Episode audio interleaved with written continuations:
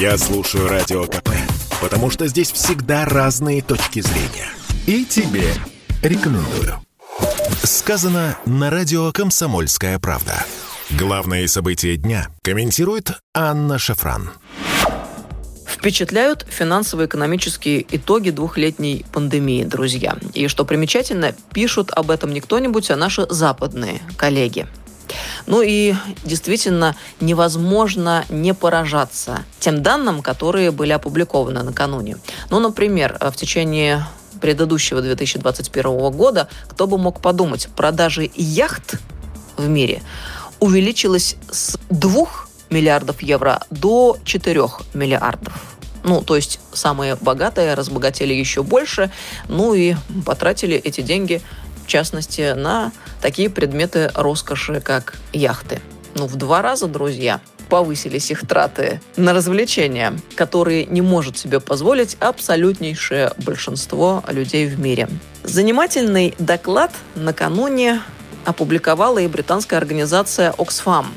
Называется он красноречиво «Неравенство убивает». И о чем же говорит этот документ?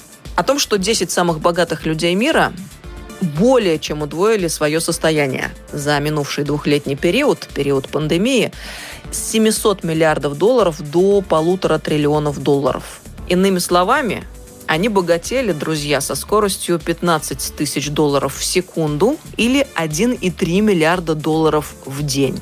В результате доходы 99% человечества упали, и более 160 миллионов человек оказались в нищете. Вот еще примечательные факты. Каждые 26 часов в мире появляется по одному новому миллиардеру. И в это время каждые 4 секунды один человек умирает из-за неравенства. Ну, вообще, пандемия, как вывод, озолотила миллиардеров, которые и без того, в общем-то, не страдали. И еще раз подчеркнем, бедные обеднели еще больше. Если рассматривать эти новости в совокупности с другими новостями, то становится некоторым образом тревожно.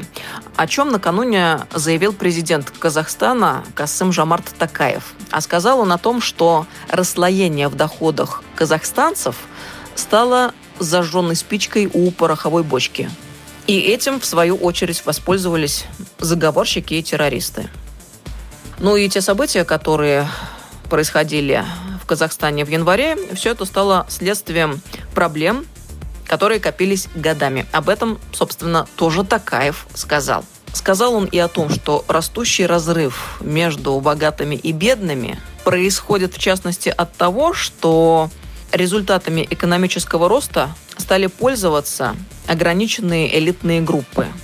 А доходы большинства жителей страны, напротив, уменьшились и продолжают уменьшаться. Все это происходит еще и на фоне коррупции. Те выводы, которые напрашиваются сами собой, крайне важные. Ведь вряд ли какое-либо государство мира заинтересовано в дестабилизации у себя внутри. И, конечно же, всем хотелось бы стабильности и благополучного развития. Но откуда взяться стабильности, если ситуация с неравенством не просто на текущий момент становится вопиющим, она усугубляется. И об этом говорят не кто-нибудь. Я еще раз подчеркну и вернусь к докладу Оксфам. Об этом говорят в частности, британцы. Об этом говорят представители коллективного Запада, среди которых, собственно, и присутствует то самое подавляющее количество представителей элитных групп, заработавших колоссальные деньги в течение последних двух лет. Очень хотелось бы, чтобы наши чиновники, отечественные, прислушались к тем новостям и выводам, которые делают наши коллеги и в дальнем, и в ближнем зарубежье. Россия такая страна, которая не может существовать в условиях несправедливости. И, судя по всему, это тот самый момент, э, когда крайне необходимым становится делать работу над ошибками. И мы видим, что целый ряд шагов сегодня и сейчас предпринимается по части индексации пенсий и зарплат, но представляется, что этого недостаточно. И хотелось бы надеяться, что уже сегодня и сейчас мы предпримем зримые и ощутимые шаги к тому, чтобы ситуация могла быть выправлена в самое ближайшее время. Дай Бог нам мудрости и сил на этом пути. Сказано на радио «Комсомольская правда».